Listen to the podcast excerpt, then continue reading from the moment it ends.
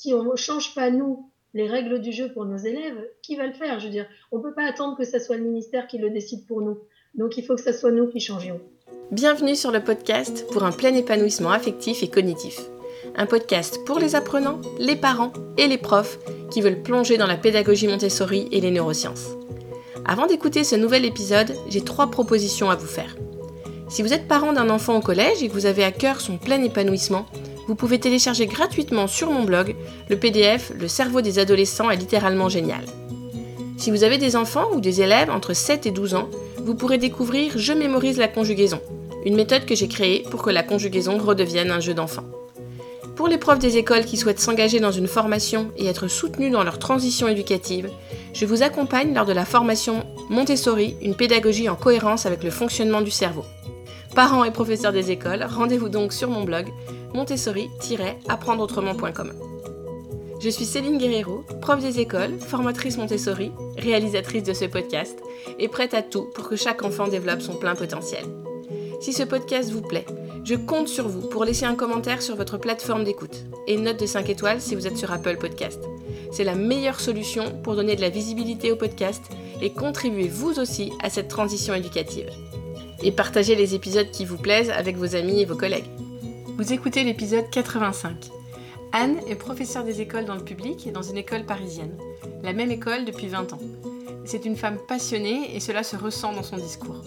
Donc elle écoute chaque épisode, mais aujourd'hui je lui ai donné la parole pour qu'elle partage son enthousiasme, sa motivation et sa passion avec vous.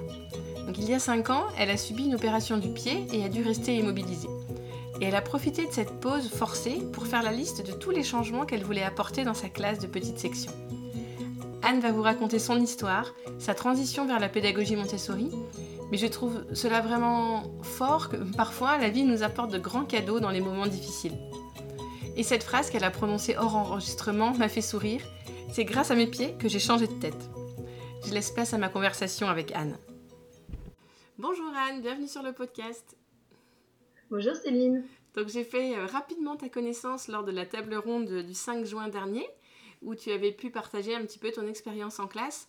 Et j'ai eu envie de, t'inviter à nouveau aujourd'hui pour avoir plus de temps, pour euh, vraiment que tu nous expliques euh, tout ce que tu fais, comment, pourquoi, et que tu nous donnes plus de détails. Bah, écoute, je suis ravie de cette invitation euh, et j'ai plaisir à parler avec toi. Donc, euh, c'est chouette de pouvoir se retrouver. Alors, pour les, auditeurs qui n'avaient pas écouté cette table ronde, bah, déjà, je les invite à le faire hein, parce que c'était quand même euh, un échange très très riche. Mais est-ce que tu peux nous repréciser depuis quand tu es enseignante, quel niveau tu as, dans quelle école ou quel quartier? Ok, euh, moi je suis instite euh, dans le public euh, à Paris depuis mes débuts. Ça fait 26 ans, je crois, que j'enseigne. je suis à peu près depuis 20 ans dans la même école, quasi bah, dans la même classe en vrai. Donc j'avais une classe de petite section pure à ce moment-là, pendant 15 ans quoi du coup.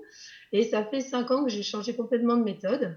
Euh, et je suis passée à un fonctionnement euh, Montessori, alors inspiré Montessori, parce que dans le public, c'est compliqué de faire du 100%, hein, voire impossible, mais, euh, mais très fortement Montessori. Je n'ai que des présentations autonomes dans la classe et plus du tout de travail en groupe, par exemple. Donc voilà, j'essaye de mettre de grandes plages horaires de travail, avec, bon, toujours, on est un peu coincé par rapport au aux, obligations, on va dire, du public, qui sont euh, les séances d'éducation physique ou les récréations, voilà, des choses comme ça. Mais j'essaye de m'adapter au mieux et euh, voilà, de, de, laisser aux enfants le temps de se concentrer. Et euh, ça, c'est important pour moi. Et l'autre chose, oui, ça fait donc cinq ans que je suis en fonctionnement Montessori avec une classe maintenant en petit moyen grand. ça fait, c'est ma troisième rentrée en petit moyen grand. D'accord. Et quand tu, comment s'est passé le, ce changement? Euh, qu'est-ce qui a déclenché ce changement il y a cinq ans? Alors c'est un peu rigolo sans l'être, c'est-à-dire que euh, j'ai dû euh, subir une opération des pieds, des deux pieds, et un truc assez lourd, ce qui fait que je me suis retrouvée coincée dans mon canapé à pas avoir le droit de bouger genre deux minutes toutes les heures, c'était assez horrible, et avec beaucoup de temps pour réfléchir. Et, et c'est ce qui a été initiateur en fait de mon changement, c'est-à-dire que ça faisait 15 ans que je réfléchissais à des choses, mais sans avoir le temps d'aller jusqu'au bout de ma réflexion. on est toujours pris par 12 000 trucs dans la vie, hein, donc c'est compliqué de se poser. Et là, j'ai été obligée de le faire et ça m'a donné du temps finalement pour me dire non mais ça je veux plus, ça je veux plus, ça je veux plus, et à mettre au point une petite liste en fait de tout ce que je voulais plus voir dans ma classe. Euh, notamment, euh, euh, je, je, trouvais ça juste incroyable que tous les ans je perde 3-4 enfants, enfin je ne perdais pas, hein, mais 3-4 enfants. parler. non, non, je te rassure, mais 3-4 enfants qui étaient laissés pour compte et qui sortaient de fin de petite section en n'ayant pas les compétences de base, quoi. Et je savais très bien que ces enfants-là, arrivant en une section, ça serait la même, en, en grande section, enfin que ça allait se reporter de, au, au, fur et à mesure. Et en vrai, c'est une grande souffrance. Il y a ça, et puis il y a tous les très forts qu'on n'arrive pas à aider. Donc, euh, en fonctionnement traditionnel, tu sers en gros pour une dizaine d'enfants. Et, euh, et, encore, ceux-là, tu te dis que si ça se ils apprennent tout seuls aussi. Enfin, voilà.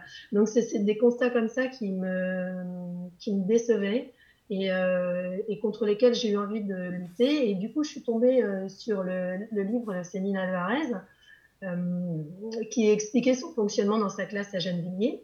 Et euh, je me suis dit, mais en vrai, mais, mais pourquoi pas? Finalement, c'est peut-être cette solution-là qui peut me permettre de lutter contre cette, euh, ces, ces, problèmes de société, parce que finalement, ça, ça crée des vrais problèmes au niveau de la société derrière. Je sais plus combien d'enfants, je crois que c'est 300 000 par an qui sortent du CM2 sans les compétences de base en, en mathématiques et en français. Enfin, c'est juste hallucinant.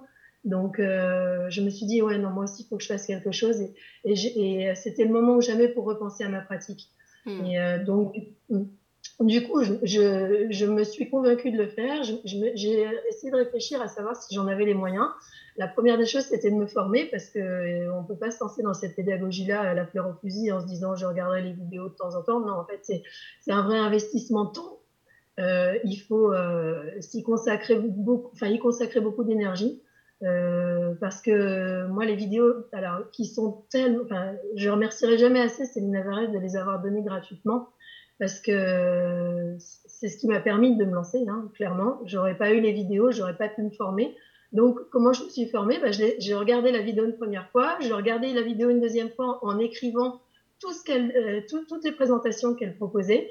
Donc, euh, finalement, je me suis refait les albums je savais pas à l'époque que ça s'appelait des albums en pédagogie Montessori, mais euh, voilà, je me suis fait les albums que je me suis appropriés moi-même euh, sur mon ordi comme des, comme des préparations de, de, cours. Quoi. Ouais, en fait, tu as transformé de l'information en formation. Parce que tu n'as pas juste regardé les vidéos euh, une fois en repassant ton linge, tu les as regardées plusieurs fois en te les appropriant, en prenant des notes. En... Ouais.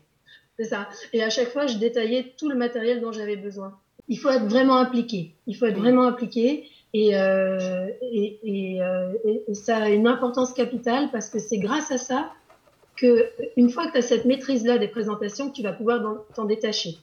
Euh, je trouve que c'est très important de ne pas avoir besoin de penser à ce qu'on va avoir à présenter, être clair par rapport à ça. Et ça m'a mis du temps, hein, clairement. Hein. Je pense que entre le début où j'ai commencé à faire cette transition-là, donc en janvier quand je suis revenue de mon congé, j'ai fonctionné, j'ai fonctionné directement en, Montessori euh, dès le départ, c'est-à-dire que je ne me suis pas dit oh, je vais faire en mix, non, j'ai fait tout dès le départ, complètement transformé. Et du coup, ben, je me suis retrouvée à avoir les présentations que je révisais le midi parce qu'il y en avait, il y en a tellement dans tous les sens que c'est compliqué hein, de s'y retrouver.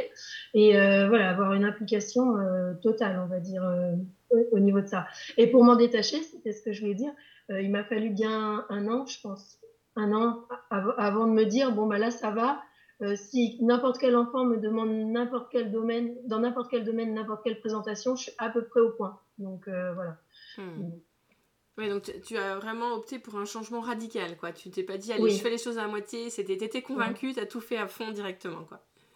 Bah, c'est un peu mon genre. Euh, je pense que je suis comme ça. Donc c'était soit, soit je me décidais à changer complètement, mais il fallait que ça aille vite et il fallait que je m'y colle et que voilà et, et que et, et, je voulais en voir les, les résultats, le bénéfice et, je voulais vraiment essayer de faire cette transformation. Euh, euh, et pour qu'elle fonctionne, il faut qu'elle soit totale. J'avais ce sentiment-là, cette impression-là.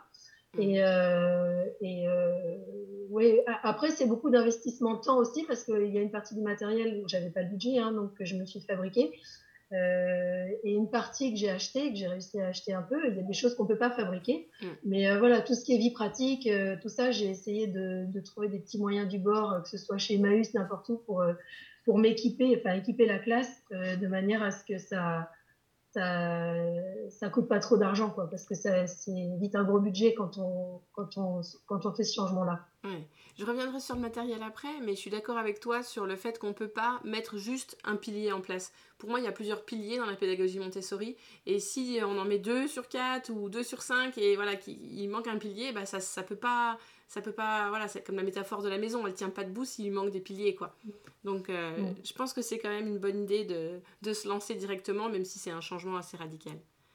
Oui, et puis il y a, y a, un autre paramètre qu'on ne prend pas en compte, mais dans mon changement, j'avais que des petits. Mm. Et c'est compliqué de subvenir aux besoins d'une classe entière de petites sections d'un seul niveau, mm. parce que finalement, il y, en a, il y a beaucoup d'enfants qui sont concernés par les mêmes besoins, et par le même besoin d'un certain matériel, par exemple. Et, comme le matériel est en exemplaire unique, parce que le, le but du jeu, c'est aussi qu'ils patientent et qu'ils attendent, euh, bah, pour le coup, c'est encore plus compliqué quand tu as plus d'enfants qui ont besoin de la même chose en même temps. Donc voilà, il y avait des facteurs empêchants, on va dire, mais euh, d'un autre côté, euh, j'y croyais vraiment. Et euh, j'avais en tête tous les bénéfices que j'espérais voir arriver. Et c'était ça ma, ma, vraie motivation. Et donc, au niveau des, de ce changement, c'est apparu quand? En septembre ou en cours d'année? J'ai pas entendu. Non, non, j'ai voulu faire la rentrée parce que une rentrée en petite section, c'est quand même très compliqué et je voulais asseoir ma classe avant de partir. Donc, j'ai eu mon opération qui était début octobre ou mi-octobre et euh, j'étais arrêtée trois mois, donc j'ai repris en janvier. D'accord, donc c'est en janvier que tu as vraiment tout, tout changé. Et euh, alors, déjà le matériel, est-ce que, est que j'imagine que les enseignants qui nous écoutent, ah mais oui, mais il y a tellement de matériel, comment, comment je peux faire? Donc toi, tu as parlé d'Emmaüs, de fabrication. Euh, est-ce que tu avais d'autres pistes pour, euh, pour t'équiper au plus vite?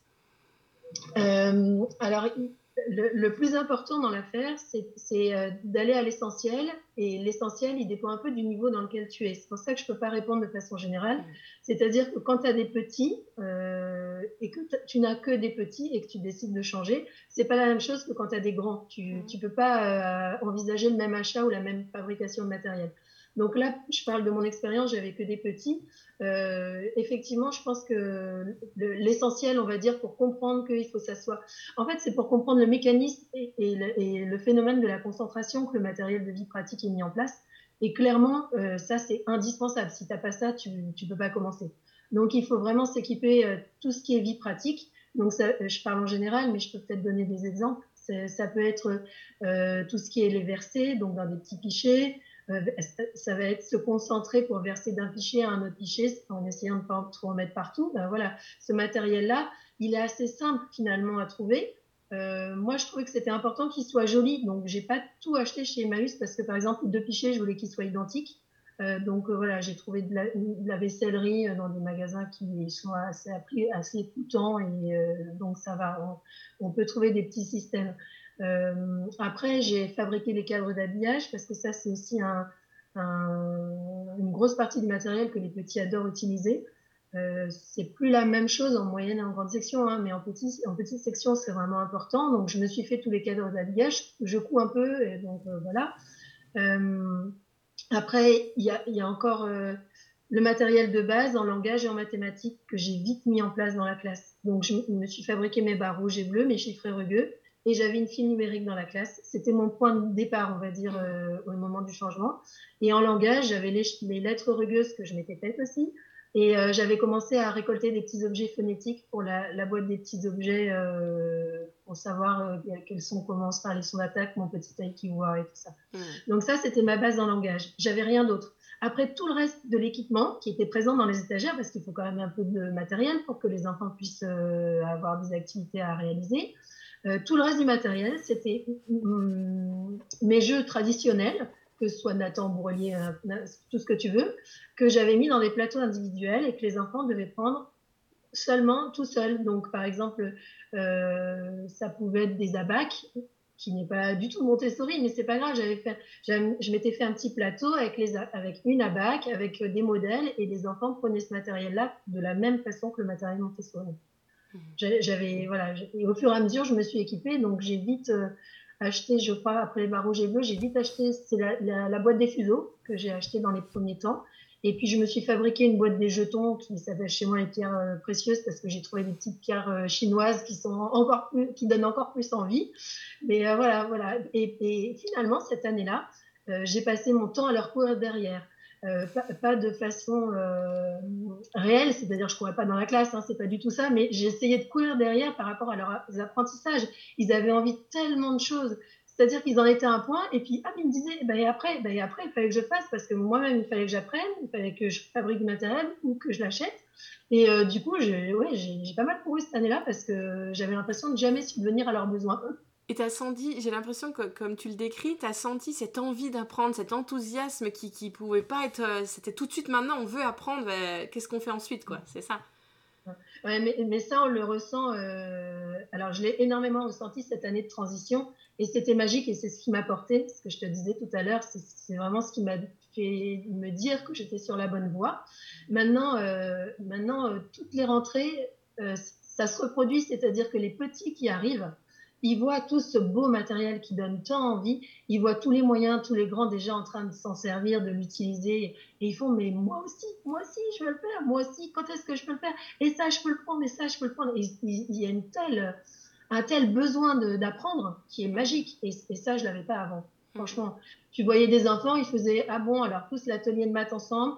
Il y en avait un ou deux qui avaient envie, un, et puis les autres, ils faisaient le truc en deux minutes, ils partaient jouer. Enfin voilà, j'avais pas cette, cette impression de répondre à un besoin autant, en fait, que hmm. maintenant. J'avais plein de questions qui me venaient au fur et à mesure. Euh, quand tu, je trouve, oui, le fait d'avoir que des, le fait d'avoir eu que des petites sections, l'année de transition, finalement, c'était peut-être un avantage parce qu'au niveau matériel, tu n'as, tu, pas découragé par l'ampleur du matériel nécessaire. C'est sûr que c'était, c'était une aide euh, parce que finalement, j'ai progressé en même temps que mes élèves. Euh, si, si, euh, s'il avait fallu que je, je fasse déjà des choses très compliquées alors qu'on n'avait pas vu les choses simples ensemble, euh, je pense que j'aurais été plus découragée ou, ou plus à, douter. Parce oui, que, bah, finalement, parce qu'il faut vraiment connaître la progression par cœur. Quand tu accueilles un enfant de 5 ans ou de 4 ans et demi, tu ne sais pas ce qu'il est, ce qu'il est capable de faire. Donc tu reprends le matériel depuis le début, mais tu le fais en, en, en accéléré. Enfin, c'est plus, plus déstabilisant.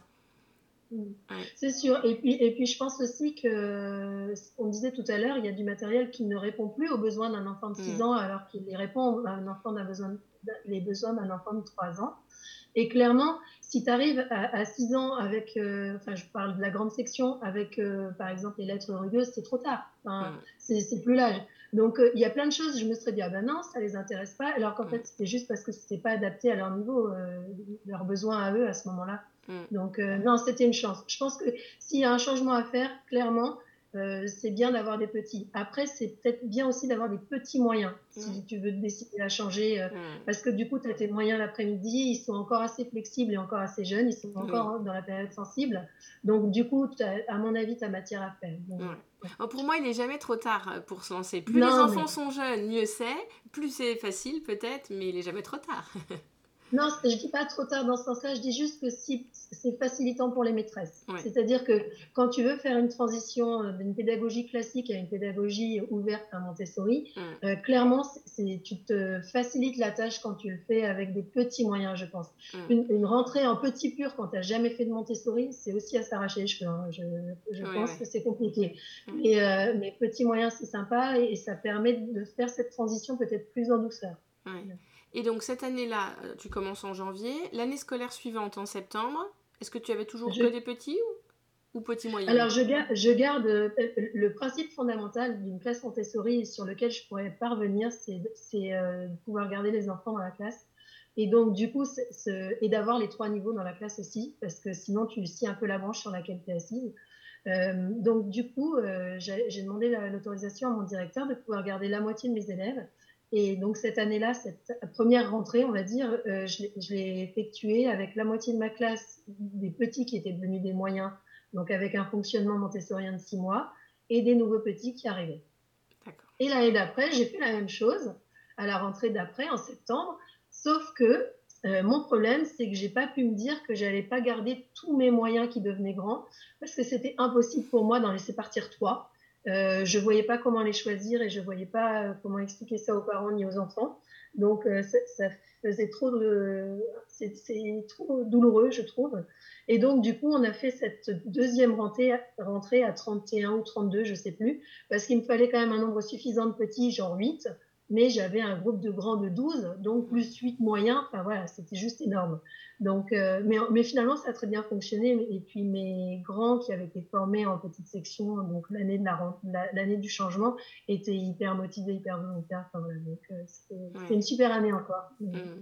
Et, tu sais, euh, Maria Montessori conseillait des, des, classes à, 35 avec le moins d'adultes possible. Euh, alors, les, enseignantes qui nous écoutent et qui ne connaissent pas du tout Montessori doivent se dire de quoi elle parle. Est-ce que tu veux nous... Elles sont folles.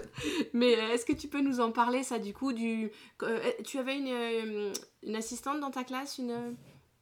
alors moi j'ai une ASM, on a tout à Paris, on a des ASM à partir du moment où on a des petits normalement, enfin le matin au moins, l'après-midi elle n'est pas là tout le temps.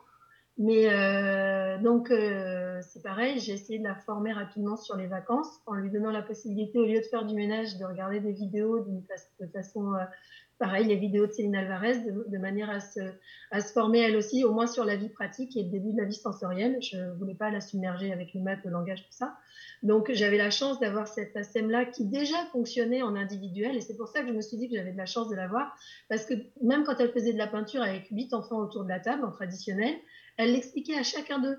Et à chaque fois, elle, le faisait travailler, elle faisait travailler chaque enfant, finalement, chacun son tour. Donc, finalement, elle faisait déjà euh, une pédagogie de présentation individuelle. Donc, ça correspondait à ses attentes et ça s'est vraiment bien passé à, ce moment-là à cause de ça aussi. Mais euh, oui, par rapport au multi-âge, c'est vraiment fondamental. Et par rapport au grand nombre, c'est aussi fondamental. C'est-à-dire que l'année dernière, je crois que j'avais 23 élèves en triple niveau parce que j'ai eu des déménagements, donc euh, imparables. Et je, le problème de quand on n'a pas assez d'élèves, c'est qu'on est trop sur leur dos. En fait, euh, en tant que maîtresse, c'est déjà très difficile de ne pas essayer de vouloir tout contrôler. Mais moins tu as d'élèves et, plus tu as tendance à contrôler forcément parce que plus, plus tu les vois chacun en fait. Mais ouais, c'est logique. Alors que quand on a 31, mais tu peux tellement pas voir tout le monde que de toute façon, bah, il faut accepter de lâcher prise. Et c'est ce lâcher prise qui est, qui est fantastique aussi dans cette méthode-là. Moi, c'est ce qui m'a demandé le plus d'efforts. Hein. Individuellement, euh, c'est pas le. Alors, il faut concevoir que ce changement demande énormément de temps. On en a parlé, que ce soit pour la, formation, que ce soit pour euh, la préparation de la classe, parce que le déménagement, ça prend pas cinq minutes, que ce soit pour la, la préparation du matériel, c'est voilà, c'est très lourd. Mais d'un autre côté, ce qui fait le plus mal au cerveau, c'est le, changement de posture. Et ça, c'est tant que tu l'as pas vécu, tu peux pas t'imaginer. Mais mm. tous les soirs, je, je rentrais, j'avais le cerveau qui fumait parce que j'avais l'impression de devoir faire tellement de choses dans tous les sens et en même temps d'accepter que les autres fassent pas ce que je voulais forcément derrière mon dos parce que voilà, c'est le principe en fait. Mais, euh, mais ça fait violence. J'étais plutôt dans l'hyper contrôle et ça m'a demandé de en, méthode traditionnelle, j'étais vraiment voilà, vouloir être sûre que chacun fait son graphisme, chacun fait ses maths, toutes les semaines, je checkais. Et là, il a fallu que je me dise, maintenant, c'est fini, c'est plus comme ça. Et, euh, et, il va falloir que j'accepte de vivre, de, vivre en n'ayant pas ce repère-là. Et mmh. c'est un repère tellement fort en pédagogie traditionnelle qu'il faut vraiment se faire violence. C'est pas évident. Mmh. du coup, tu t'es coupé toi-même, je crois. Oui, non, mais, non, mais c'est ça, c'est-à-dire que j'ai eu l'impression de changer de métier. En fait, c'est aussi fort que ça. C'est-à-dire que euh, même si tu, même si, imaginons, tu as une classe entière euh, qui est prête, avec des élèves en triple niveau, qui sont formés, machin et tout, c'est un, tel changement individuel, je veux dire, mm. euh, de, dans tous les niveaux, que ce soit du, du lâcher prise, que ce soit consacrer du temps à chaque enfant tous les jours, essayer de voir chacun dans son, dans son individualité, essayer de, à chaque fois d'être. Je, pense que la posture, elle vient aussi beaucoup de, de ce changement d'a priori qui fait que tu vois du positif dans tout ce que font les enfants. Ça, ça aussi, tu vois, c'est difficile ce changement-là parce que on a tous tendance, hein, c'est la nature humaine, à voir le côté négatif des choses et c'est difficile de voir le côté positif. C'est-à-dire que tu regardes ta classe comme ça, de façon neutre, et tu vas voir euh, celui qui fait rouler trois balles par terre ou celui. En fait, tu vois pas les trucs bien. Mm. Et, donc, c'est un travail aussi, c'est une gymnastique de l'esprit de, de, faire ça. C'est loin d'être évident. Et euh, ouais, toutes ces choses-là, ça demande, ça demande un effort et un travail sur soi important. Ouais. Donc ce que, ce que tu dis, c'est que ce qui, n'a pas été, ce qui a été le plus dur, enfin ce qui t'a demandé le plus d'énergie, c'était pas de, de comprendre l'importance de chaque matériel et, l'ordre de présentation, c'était mm. vraiment se lâcher prise par rapport à tes habitudes d'enseignante traditionnelle. Exactement. J'ai l'impression que euh, les deux premiers mois, je pensais qu'aux présentations. Parce qu'en fait, il fallait que les enfants aient assez de choses à faire pour pouvoir être autonomes et indépendants dans la classe aussi. C'était aussi un besoin de ma part. Mm. Donc c'était un, besoin réel. Mais en même temps, moi, j'avais l'impression que je faisais jamais assez de présentations. Mm. Et donc, du coup, je courais après les enfants, là, euh, dans le vrai sens du terme, pour pouvoir leur présenter, tiens, toi, je peux te présenter ça, si tu veux, toi, je peux te présenter ça. Et je m'épuisais, en fait. On s'épuise à faire ça. Et euh, au bout de deux mois, ça devait être aux vacances de février, au retour, je me suis dit, bon, je vais me poser, et je vais regarder ce qui se passe. Hmm. Et là, en fait, ça a commencé à changer. Parce que moi-même, j'avais changé, en fait. Moi-même, j'étais plus à me dire, oh là, il faut que je présente ça, machin, ça, des trucs. Parce que, voilà, tu es, dans le feu de l'action, tu sens que l'enfant a besoin, et il y a des enfants qui sont tellement demandeurs que tu aurais envie de répondre à leurs besoins immédiatement. Et du, et du coup, c'est dans cette course-poursuite-là, à, la course-poursuite des présentations. Et avant de lâcher prise aussi à ce, niveau-là, c'est pas simple. C'est pas hmm. simple de se dire, non, mais alors aujourd'hui, il y a des, parfois, je fais encore des journées off ça m'arrive de temps en temps, je leur dis non, non, mais demain, vous, vous euh, voilà, les enfants, je, je préfère vous, prévenir, demain, on va faire une journée où je ne vais présenter à personne. Voilà, ça va être une journée où vous allez devoir vous débrouiller tout seul, ou le maximum, mais ça, ils savent déjà le faire, mais, hmm. mais où ils vont pas être à me courir derrière pour que je leur présente un truc, en fait. Hmm. Ça pose aussi l'ambiance de la classe quand tu fais ça. Et, je, m'oblige à le faire, hein, même si euh, c'est difficile pour moi de l'accepter. Hein. Oui, oui. Et, et pendant ces journées-là, est-ce que du coup, tu en profites pour beaucoup observer? Oui, alors on a. Attends, je comprends. Euh, l'observation, elle n'est pas venue tout de suite. Je pense que c'est euh, ce qui est le plus difficile à changer euh, dans son fonctionnement traditionnel pour passer à, un fonctionnement montessorien.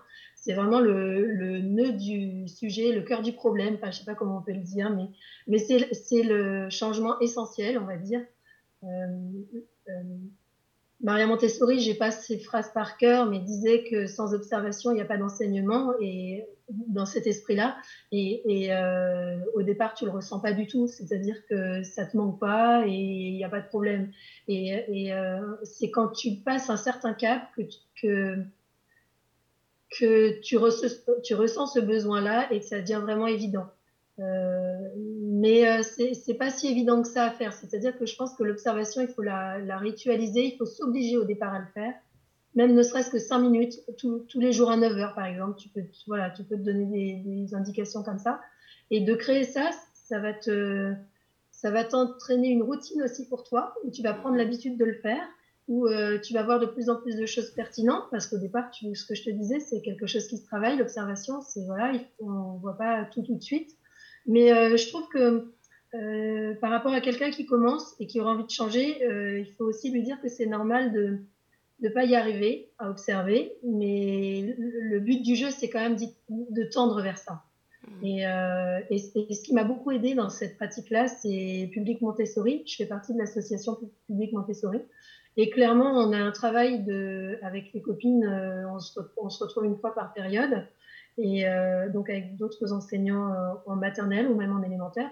Et on travaille sur des thèmes donnés. On a eu une année l'année dernière sur l'observation avec différentes idées de pratique, différentes sources. On testait des trucs chacune de notre côté et on venait ensemble et on disait ah, bah, tiens ça ça a marché pour moi, ça ça a moins bien marché avec euh, des documents qui sont qui avaient été préparés par d'autres groupes départementaux, donc des choses qui fonctionnaient déjà. Et ouais non ça ça m'a fait bouger sur l'observation. Voilà. Euh, alors du coup, tu, tu, nous as parlé de ta, de ta formation autodidacte avec les, les vidéos de Céline Alvarez. Euh, ensuite, tu as expérimenté, expérimenté en classe. Euh, et, et, et, ensuite, est-ce que c'est à ce moment-là que tu as rejoint Public Montessori et que tu as fait partie d'un groupe de, de, ton groupe? Alors, j'ai rejoint Public Montessori au bout d'un an, c'est-à-dire j'ai donc fait mon changement en janvier. Mhm. En décembre l'année d'après, c'était ma première, enfin de la même année finalement, euh, civile, c'était euh, la première réunion publique Montessori que j'ai suivie. Euh, et là, ça a été un, vrai déclic parce que je me suis retrouvée avec des gens qui pensaient un peu dans le même genre que moi, qui avaient les mêmes envies philosophiques. De changement pour l'école, de changement pour la société. C'est un engagement citoyen en fait aussi, hein, je trouve, de, faire ce changement-là. Et, euh, et, qui avait les mêmes problématiques et euh, qui courait après les mêmes projets, les mêmes affaires, qui cherchait euh, de l'argent aussi pour pouvoir acheter du matériel. Enfin voilà, on, avait les mêmes enjeux. Et, et ça, ça m'a beaucoup aidé parce que j'étais un peu seule dans ma classe, et pas dans ma classe, mais dans mon école. On est toujours un peu seul dans son école, même si j'avais le directeur qui était avec moi, donc ça c'est vraiment essentiel. Mais en même temps, voilà, c'est un tel changement que les collègues qui font pas le changement dans ton école comprennent pas. Donc euh, finalement, tu peux pas, euh, t'as pas d'appui à ce niveau-là, t'as pas de relais, et on se sent quand même un peu seul. Hein. Donc euh, ça m'a bien aidé, vraiment, et ça m'aide toujours, hein, d'avoir ce, relais finalement d'enseignants qui a les mêmes préoccupations et, et le même, voilà, les mêmes envies. Et Hmm. ça, c'est fondamental. Oui, tu peux trouver du soutien auprès de, auprès de ces personnes, échanger, parler des difficultés, des réussites. Enfin voilà, tu te sens soutenu quoi. Ouais. Et même, euh, même par rapport à la mise en place d'un nouveau projet, je sais pas, je pense à, la- à l'art plastique, on s'est lancé des idées, c- c'est clair que le fait de le faire ensemble à plusieurs, on, a, on avance plus vite. Hein. euh, C'est comme les enfants. Hein. Mm. Euh, quand, quand, quand on leur demande de, de s'entraider, euh, c'est comme ça qu'ils progressent le plus, parce qu'il n'y a rien de mieux pour apprendre que d'expliquer à quelqu'un ce qu'on est en train de faire. Et clairement, là, entre collègues, c'est la même chose finalement. Mm. Et, et euh, moi, il y a beaucoup de choses que je demande à mes élèves, et il a fallu que je me les demande à moi-même d'abord. Je pense au contrôle inhibiteur. Tu demandes aux enfants de se retenir en mettant la main sur l'épaule, tu sais. Et, euh, et de manière à ce que tu puisses terminer de faire ce que tu es en train de faire. Donc ça, c'est le premier objectif. Mais le vrai objectif, moi, dans ma tête que j'ai quand les enfants mettent la main sur l'épaule, c'est juste qu'ils se retiennent, en fait. Parce qu'il faut apprendre à se retenir pour bien apprendre. Et qui mémorisent, qui n'oublient pas ce qu'ils ont envie de te dire. C'est Mémoire de travail. Ce qui arrive souvent, ce qui arrive souvent quand tu as 3 ans.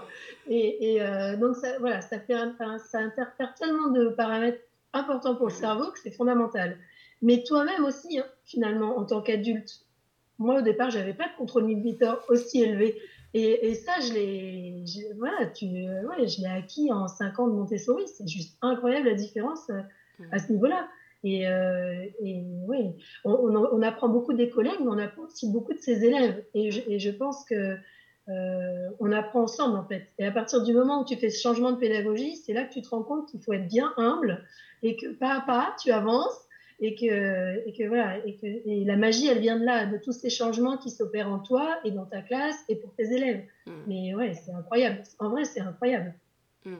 Et euh, je me demande, j'ai plusieurs, plusieurs choses en tête, plusieurs questions à te poser. Les, euh, toi, tu as eu la, la persévérance, la motivation de, de suivre les vidéos de Céline Alvarez, de les regarder plusieurs fois, de prendre des notes, enfin vraiment de de- d'être vraiment Les approprier. De te les approprier, voilà, d'être vraiment active.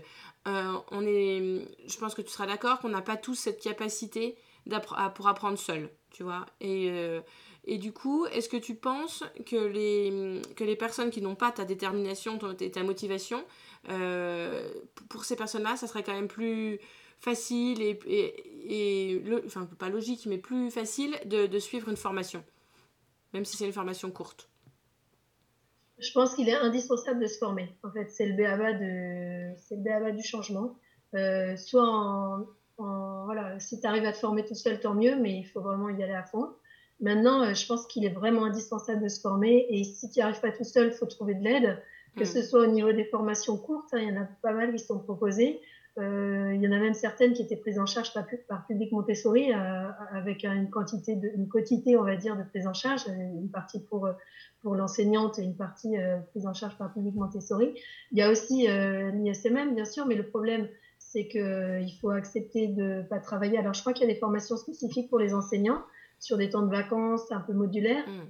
Mais euh, non, mais il faut se former. Il faut, il faut pas rester tout seul à, à hésiter sur les présentations. Enfin, et encore, je parle que des présentations, mais le changement de posture, ça s'apprend aussi. Et euh, si t'as pas d'aide à ce niveau-là, euh, voilà. Mm. Après, après euh, on a beaucoup de chance parce qu'à Paris, le, le groupe de public Montessori est quand même assez étoffé. On est, on va dire, 30 comme Mm. ça et 15 bien solides. On a un noyau de 15-18 bien solides. Avec des, on a la chance d'avoir des enseignantes dans, dans notre groupe qui sont formées, euh, qui ont été formées à l'ISMM.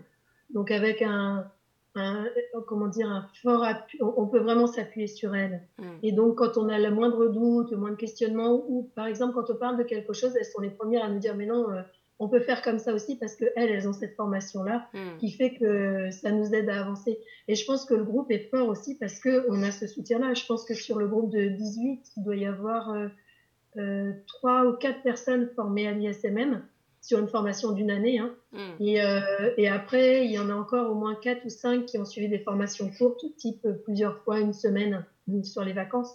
Donc, euh, ouais, non, non mais c'est clair que c'est mm. fondamental. Et les vidéos de Céline Alvarez, je trouve, c'est c'est un, un énorme cadeau et un super point de départ. Mais après, il faut aussi comprendre pourquoi on fait les choses. Tu vois, euh, quand tu parlais des fonctions exécutives, c'est un sujet qui est tellement vaste.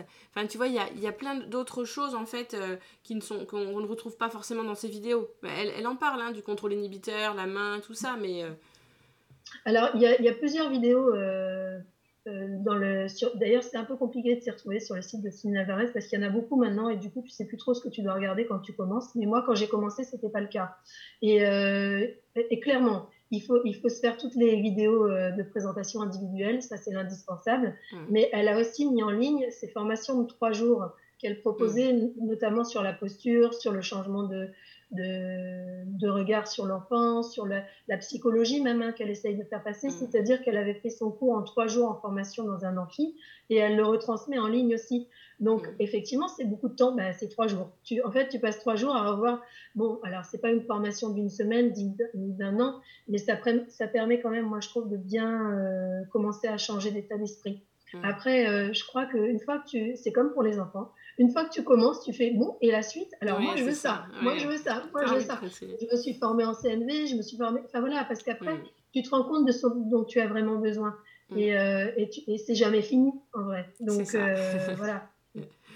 Oui, en parlant de CNV, j'y vais jeudi, vendredi sur un, pour, un, pour ah. deux jours sur la colère. ah, bien. C'est avec des clics? Euh, non, non, non, c'est le, bah, le, le, site cnvformation.org.com. Euh, j'ai déjà fait les modules de base et du coup, euh, là maintenant, ça me permet de choisir un module spécifique. ok, ouais. Voilà. Ouais, moi j'ai fait avec des clics, tu sais, c'est mince, Catherine Schmider. Ouais, et Catherine Schmider et, Véronique Gaspard qui, qui était ma formatrice pendant une semaine. D'accord. Mais fantastique, c'est pareil, là tu te prends une grande claque. Hein. Mm. Mhm. Ah bah là, tu as envie de, que tout le monde euh, aille se former en CNV, que tout, que tout le monde y passe. Allez-y, allez-y tous. non, mais en même temps, euh, je trouve que pour la classe, ça aide aussi énormément. tu vois, à différer, à, à, profiter des petites choses positives. Enfin, il y a plein de choses qui me sont restées du stage et qui, et qui m'aident aussi à, à continuer à, à, voir tous les trucs positifs, à, à parler aux enfants. Enfin, tu sais, on, parle trop. là, je suis un peu off, en fait, je te raconte des trucs, mais, mais, euh, mais, mais, clairement, je, trouve que dans un fonctionnement traditionnel, on a tendance à trop parler aux enfants et à, et plus avoir de voix le soir. Enfin, voilà. Mais euh, je trouve qu'avec le changement de la. Quand je suis passée en pédagogie Montessori, ça, ça a beaucoup changé déjà. C'est-à-dire que je parlais beaucoup moins et plus fort. je parlais doucement. Du coup, euh, ça repose la voix. Et, tu prends en compte le fait que ta parole est quand même super importante et que quand tu dis un truc, mais il faut que ce soit au bon moment et il faut que ce soit euh, positif, il faut que ça porte enfant parce que, parce que sinon c'est tellement contre-productif que tu, euh, tu, veux dire un truc qui le fait avancer et en fait il recule de 10 mètres, c'est dommage. quoi. C'est ça. Donc, euh, donc, euh, c'est aussi un, levier sur lequel il faut beaucoup travailler. Et, ça, tu peux faire toutes les formations que tu veux. Euh, ça prend du temps, en vrai. Hein, c'est un changement de, c'est un changement de posture. On revient sur le changement de posture. Et donc, tu nous as parlé du soutien que tu avais dans le groupe public Montessori, mais euh, tes collègues à l'école, est-ce que, du coup, est-ce qu'elles ont évolué en 5 ans? Est-ce qu'elles ont, sont venues voir ce qui se passait dans ta classe? Comment c'est pour elles? Alors, euh, par rapport à ce changement-là, ça s'effectue d'une façon assez simple, c'est que ma voisine de classe, euh, on avait des jumeaux communs, et euh, moi j'ai gardé la petite fille, et, elle, elle avait le garçon qu'elle n'a pas gardé, donc qui a continué son chemin. Mais elle a vu en une année, enfin en six mois, puisque finalement on a, eu ces enfants-là six mois en commun, elle a vu les progrès, mais juste incroyables de, de hein, je peux dire son nom, il n'y a pas de secret, c'était juste fantastique. Et, euh, et, elle s'est dit que. Et puis elle a vu aussi le changement que j'ai eu moi. Même, euh, j'étais tellement heureuse, tellement joyeuse, tellement positive que bah, du coup, ça lui a vraiment donné envie. Je pense qu'elle était aussi en train de se poser des questions, comme souvent les instituts à cet âge-là, hein, quand tu commences à avoir un peu de recul sur ta. Enfin, un peu de d'expérience professionnelle, tu as plus de temps pour avoir du recul sur ta pratique. Et elle s'est décidée à changer. Et du coup, elle aussi, euh, un peu comme moi, mais avec un an d'écart, elle, a, elle, elle, y allait plus doucement. Elle a un fonctionnement mixte où son ASEM avait encore la moitié de la classe sur deux tables en fonctionnement euh, traditionnel. Elle, elle prenait les enfants en présentation de plateau autonome euh, avec l'autre moitié. Et puis, là, et puis euh, le chemin euh, voilà, c'est poursuivant. Elle a maintenant sa section de petit, moyen, grand fonctionnement autonome complètement montessorien. Mmh. donc c'est la deuxième de l'école. J'ai beaucoup de chance. Et, et on a aussi une troisième collègue qui est arrivée dans l'école en ayant déjà très envie de le faire et qui du coup s'est retrouvée avec les moyens de pouvoir le faire puisque ça existait déjà. Donc on est trois finalement, on est trois collègues à travailler en petit, moyen, grand, en gardant nos élèves et en, en fonctionnement à peu près Montessori. Et il y a trois classes de maternelle dans ton école Non, nous sommes neuf. Ah oui. Donc il reste, voilà, il reste deux classes de petite section pure, deux classes de moyenne section pure et deux classes de grande section pure. Ah oui, c'est une grosse école, neuf, neuf classes de maternelle. Mais du coup, ce qui, est, ce, qui est, ce qui est chouette dans ce que tu racontes, c'est que celles qui avaient envie de travailler comme ça ont pu, ont pu avoir le multi-âge, et celles qui n'étaient pas, voilà, qui ne sont pas encore prêtes, euh, oui. et eh ben, peuvent aussi euh, avoir juste leur niveau.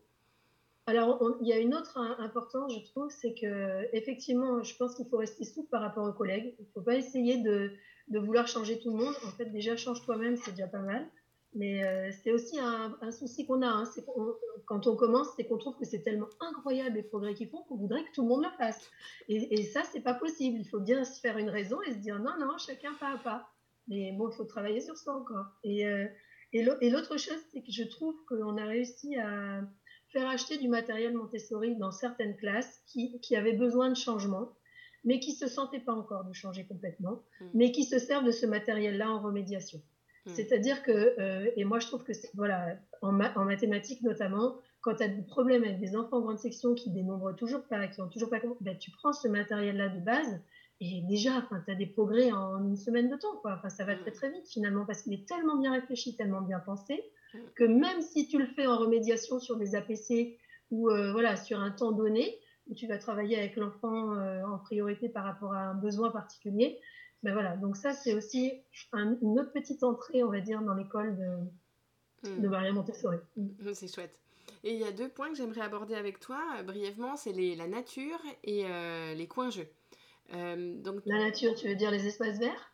Oui, la nature. Tu m'as dit que tu étais vers le bois de Vincennes. Donc, euh, est-ce que tu profites voilà, de la nature? Que tu, tu Est-ce que tu sors souvent avec tes élèves? Euh, Ça a été aussi un point de changement il y a deux ans. C'est-à-dire quand on est revenu du confinement, je me suis rendu compte à quel point les enfants avaient ce besoin de nature, d'espace, de liberté, et que finalement les classes ne permettent pas d'y répondre même si ma classe est grande et voilà, on a une cour, mais elle n'est pas immense, on est neuf classes. Donc, euh, euh, clairement, c'est un temps tellement réduit, cette, cette, connexion à la nature, que j'ai décidé de, à ce moment-là, de sortir tous les mercredis. Nous, on a classe le mercredi matin. Et donc, j'ai décidé, on, on, sortait tous les mercredis matins. Et régulièrement, au mois de mai-juin maintenant, euh, je me mets comme projet euh, ouverture de la classe. Tous les mercredis matins, on va au bois alors j'ai de la chance d'être à un kilomètre du bois de Vincennes, hein, donc euh, ça serait quand même dommage de ne pas en profiter. Mmh. Et surtout que j'ai des enfants qui n'y vont pas, alors que c'est à un kilomètre du, de, de, de leur maison. Mmh. Mais, euh, mais voilà. Et c'est drôle parce qu'on y est. Donc euh, ça c'est pour mes joints. Euh, maintenant, dans le reste de l'année, j'y vais une fois par période au moins. Donc on prend euh, nos baskets, nos kawaii et on va au bois une fois. Euh, alors par période c'est plutôt une fois par mois, mais mm. c'est parfois difficile à caser. Mais euh, j'essaye au moins une fois par mois d'aller au bois avec à chaque fois différents sujets, différents objectifs et parfois même pas d'objectifs, juste aller se promener. Mais c'est vraiment super important. Tu as des enfants qui sont promenés en poussette, ils ont 3 ans, ils peuvent, ils peuvent, marcher. La dernière fois, on a fait 3 km de marche à pied et personne n'a demandé les bras. Mmh. Mais ça, les parents n'en sont pas convaincus. Donc c'est aussi bien de leur faire prendre conscience qu'on peut marcher. Quand on est un enfant, on adore marcher, courir, sauter. Mmh. Et, que, et que le contact à la nature est vraiment fondamental. Je, je, donnais la main à un grand de ma classe et on sortait du bois, il me fait oh, quand même, Anne, tu te rends compte? Et ben moi, ça m'a fait du bien d'être dans le bois et qu'il ait réussi à le formaliser, à le dire, j'étais euh, bluffée parce que ouais, moi, moi je le ressens à chaque fois que je vais au bois, je suis super bien quand je reviens. Mais euh, un, un, enfant de 5 ans euh, puisse le verbaliser, je trouvais ça juste incroyable. Et c'était vraiment du ressenti. Il, il, revenait du bois, il se sentait bien et calme, quoi. Donc euh, ouais, bah, il faut y aller en vrai. Et par rapport aux coins jeux, est-ce que comment tu as évolué? Est-ce que tu as, tu as, toujours des coins jeux dans ta classe? Est-ce que tu les as supprimés? Mmh. euh, Ça a été progressif. J'avais besoin de coincer la moitié de mes élèves quand j'étais en début de changement. Euh, donc je les ai mis dans les coins jeux avec interdiction de faire du bruit, obligation de chuchoter. Pendant que moi je faisais la les présentations avec mon ASEM aux enfants qui étaient en présentation individuelle. Alors, je te mens pas, c'était souvent euh, finalement à 2-3 au début pour lancer l'affaire. Mais, euh, mais voilà, j'ai donc eu les points jeux jusqu'à la fin de cette année-là, enfin voilà, au mois de juin de la première année de transformation. Et petit à petit, ils ont disparu, donc je n'ai plus de coins jeux.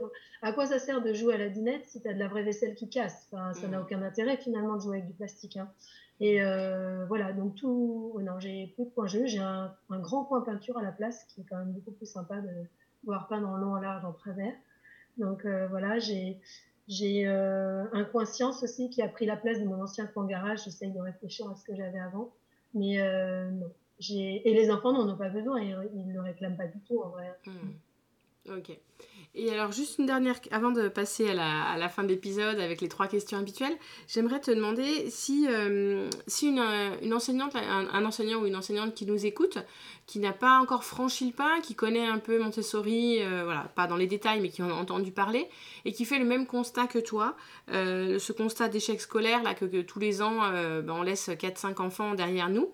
Qu'est-ce que, voilà, si cette personne est encore un peu réticente et a des, des fausses croyances sur Montessori et se dit non, il n'y a pas de, il a pas une une pédagogie qui va résoudre tous les problèmes, qu'est-ce que tu auras envie de lui dire? Je, pense que si déjà elle ressent le besoin, euh, enfin si elle, observe ce besoin-là de changement, c'est qu'il faut y aller. Euh, je, pense qu'il faut arrêter d'attendre parce que finalement on se retrouve à, arriver à la retraite et, à le regretter. Donc euh, voilà, ce, ce, besoin de changement, il faut savoir se l'écouter pour soi aussi. Euh, maintenant, sans donner les moyens, c'est c'est pas évident. Je parlais de public Montessori, mais euh, effectivement, euh, la pédagogie freinée, que ce soit en élémentaire ou ben voilà, il y, a beaucoup de pédagogie ouverte. Je, je pense que la base du changement, elle doit venir de l'observation de ce qu'on a comme élève et de se dire, ben oui, les enfants, ils sont tous différents. Et si on s'imagine que ça peut être comme à l'usine où en leur apportant à tous la même chose au même moment, ça va le faire, ben c'est juste pas possible en fait. C'est juste pas possible. Donc euh, euh, il faut savoir s'écouter et se dire que le changement est possible. Maintenant, il faut s'en donner les moyens, se faire aider, se faire accompagner. Nous, on accueille régulièrement un public Montessori des gens qui, ont juste envie d'essayer, qui ne s'en donnent pas encore les moyens, qui réfléchissent. Mais le fait de nous rencontrer, de voir comment ça se passe plus ou moins facilement, d'ailleurs, hein, pour certains et certaines, ben, ben, c'est déjà un premier pas. Et, je pense que c'est se rendre compte qu'il faut, il faut changer. Je pense qu'il faut changer. Euh, je pense que le monde ne tourne plus rond. On, je veux on le voit tous les jours. Hein. Donc, euh, si, on n'accorde pas aux enfants cette possibilité, cette capacité d'apprendre comme ils ont envie d'apprendre et d'aller jusqu'au bout de ce qu'ils ont envie d'apprendre dans, le domaine qu'ils affectionnent, sachant que moi, je veille quand même à ce que tout le monde aille un petit peu dans tous les domaines. Je veux dire, c'est aussi un garant, c'est pas la liberté totale, Montessori, hein. c'est aussi une fausse croyance, ça. Et euh, c'est fondamental, c'est fondamental. Et, et euh, moi, je suis super contente qu'on soit trois dans l'école. J'espère que ça va bouger parce que, parce que je parlais de la démarche citoyenne tout à l'heure, mais, mais clairement, si on ne change pas, nous, les règles du jeu pour nos élèves, qui va le faire? Je veux dire, on ne peut pas attendre que ce soit le ministère qui le décide pour nous. Donc, il faut que ce soit nous qui changions. Et il n'y a pas de solution, enfin, à, à, part, à part celle de bouger soi-même, quoi. Je partage. Je sais pas si je, je réponds. Ouais. Je partage ton point de vue. Euh, avant que je te pose les trois questions habituelles, est-ce que tu aurais aimé partager euh, autre chose sur ton expérience, un point que j'aurais euh, oublié? Non, je, je, je pense. je veux bien rajouter quelque chose. Oui, je veux bien rajouter quelque chose. Si tu veux, je pense que le changement est indispensable, que la société et le monde actuel nous l'expliquent tous les jours. Mais je pense aussi qu'il ne faut pas s'imaginer que c'est facile et que euh, c'est pas, enfin, ce changement-là, c'est pas le monde des bisounours. Enfin, tous les jours, je m'éclate dans ma classe et je suis super contente et je reviens avec plein d'idées. Les enfants me font rire tout le temps. Enfin voilà, c'est magique, c'est vrai, c'est magique. Mais ça demande un, une telle remise en cause que on, on peut pas se dire qu'on va pas le faire sans violence intérieure. C'est pas une violence euh, physique, hein, c'est pas ça. Enfin, quoi des fois, euh, tu as quand même le cerveau qui fume beaucoup. Mais, mais vraiment, c'est ça. C'est, c'est se dire que ça va pas être facile c'est clair, mais, mais euh, c'est presque une question de vie ou de mort. Enfin, moi, je trouve que voilà, c'est une question de survie. Là, il faut que ça bouge, en fait, faut que ça change. Hmm. Ok. Alors, merci Anne. Est-ce que tu veux bien nous partager une, une, situation, une citation que tu aimes euh, beaucoup? Euh, La citation, elle, elle vient d'un livre de, que j'ai lu tout l'été, là, qui est un gros pavé, mais qui est super intéressant, euh, d'Angeline Stoll-Lillard de Montessori, une révolution pédagogique soutenue par la science. Et elle, elle explique que le changement de posture de la maîtresse est très difficile et que finalement c'était presque plus facile d'apprendre à être une bonne éducatrice montessorienne à quelqu'un qui n'a jamais enseigné. Donc ça, ça revient exactement à ce qu'on vient d'évoquer. Et elle craignait que, donc je reprends euh, ce que dit euh, Angeline Stoll-Lillard, elle dit qu'elle craignait également que la formation dans l'éducation conventionnelle ne rende plus difficile le fait de devenir un bon enseignant Montessori, entre guillemets, donc c'est Maria Montessori. Une enseignante ordinaire ne peut être transformée en enseignante Montessori mais elle doit se recréer en se débarrassant des préjugés pédagogiques. Hmm. Et ça, c'est quelque chose qui fait écho en moi, parce que quand tu es à l'UFM, on, te, dit tellement comment il faut que tu fonctionnes, qu'après, c'est compliqué de, sortir du cadre et de, changer de point de vue. c'est un peu comme une métamorphose. Je ne sais pas si tu vois euh, pour les papillons, les chiens et tout ça. Ben, c'est un peu ça pour moi. ok, donc tu t'es métamorphosée. bon, en tout cas, on sent que tu. Je sais pas comment tu étais avant, mais on sent que tu prends du plaisir à aller en classe et que tu sais pourquoi tu te lèves tous les matins. C'est clair. Et est-ce que tu aurais un livre à partager avec les auditeurs? Oui, je, crois qu'il y a déjà plusieurs personnes dans ton podcast qui l'ont cité, mais ce livre, ça a été mon livre de chevet pendant le confinement.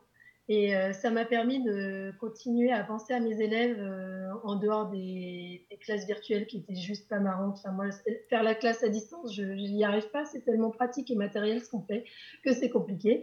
Et donc, du coup, je lisais ce livre en même temps. Et alors, je, l'ai tellement aimé dès le départ que je me disais non, pas plus d'un chapitre par jour. Donc, j'avais mon rituel pour pouvoir le garder longtemps.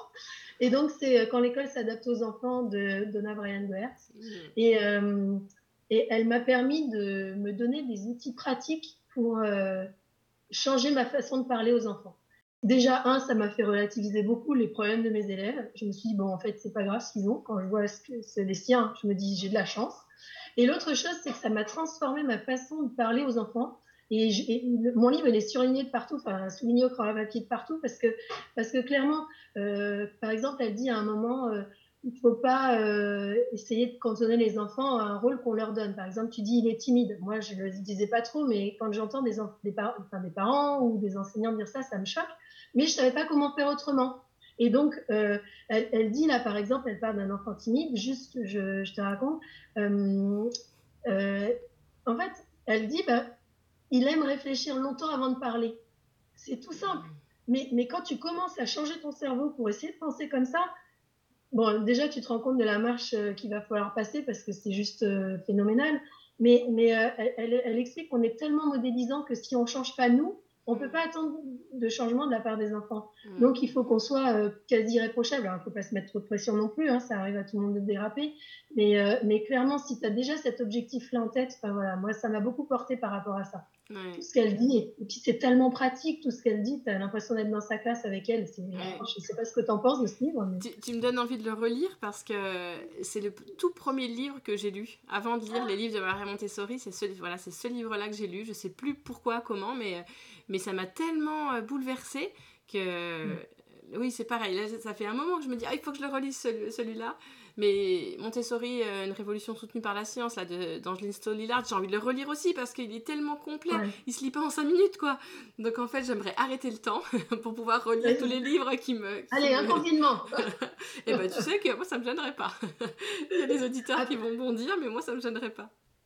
Après, après euh, il faut être sympa quand même avec les gens qui t'écoutent et nous écoutent. C'est que euh, quand l'école s'adapte aux enfants, euh, il, est, il est plus édité. Ah. Donc on peut le trouver. Non, on ne peut le trouver que d'occasion. Donc euh, dépêchez-vous. Dès que vous envoyez un passé, il faut vite l'acheter. Après, je pense qu'il est encore peut-être édité en langue anglaise parce qu'elle est mm. américaine. Mm. Mais euh, en tout cas, en français, c'est compliqué de se le trouver. Et moi, j'ai du mal de le prêter parce que je le, je le lis régulièrement. Enfin voilà, des bah fois, je retombe dedans. Euh, voilà. Et je, ne voudrais pas que en avoir besoin à un moment où je l'ai pas. Bah Donc, mais, mais c'est vraiment un un bouquin que je conseille à beaucoup de monde. Le, problème, c'est que c'est difficile de le trouver. Je me, souviens l'avoir prêté à mes collègues à l'époque euh, en maternelle, je me rappelle. Et on va terminer avec soit un coup de cœur, soit un coup de gueule. Alors, un coup de cœur. Euh, d'ailleurs, j'ai oublié d'en parler tout à l'heure. Tu me disais euh, mes sorties nature ou autre. nous allons donc au Bois de Vincennes, mais nous allons aussi au musée une fois par période on a la chance d'habiter à Paris, c'est pareil, on en profite. Et donc, du coup, euh, on revenait du musée d'art moderne en septembre, là, on y allait mi-septembre. Et euh, j'ai une grande de ma classe qui m'a dit oh, C'était chouette le musée Anne, on est revenu avec plein de couleurs dans les yeux. Hmm. J'adore. Ouais, j'adore aussi. et eh ben merci Anne pour aujourd'hui d'avoir partagé euh, tout, voilà, tout ton quotidien de classe et on sent que voilà, tu as, l'air vraiment épanouie, d'aimer, d'aimer ton travail, donc ça, ça fait du bien de, de rencontrer des instituts comme toi. Merci, c'était cool de pouvoir te parler. À bientôt. Si ce podcast vous a plu, je vous rappelle que je compte sur vous pour laisser un commentaire sur votre plateforme d'écoute et une note de 5 étoiles si vous êtes sur Apple Podcast. C'est la meilleure solution pour donner de la visibilité au podcast et contribuer vous aussi à cette révolution éducative. Et n'hésitez pas à partager les épisodes qui vous plaisent. À la semaine prochaine!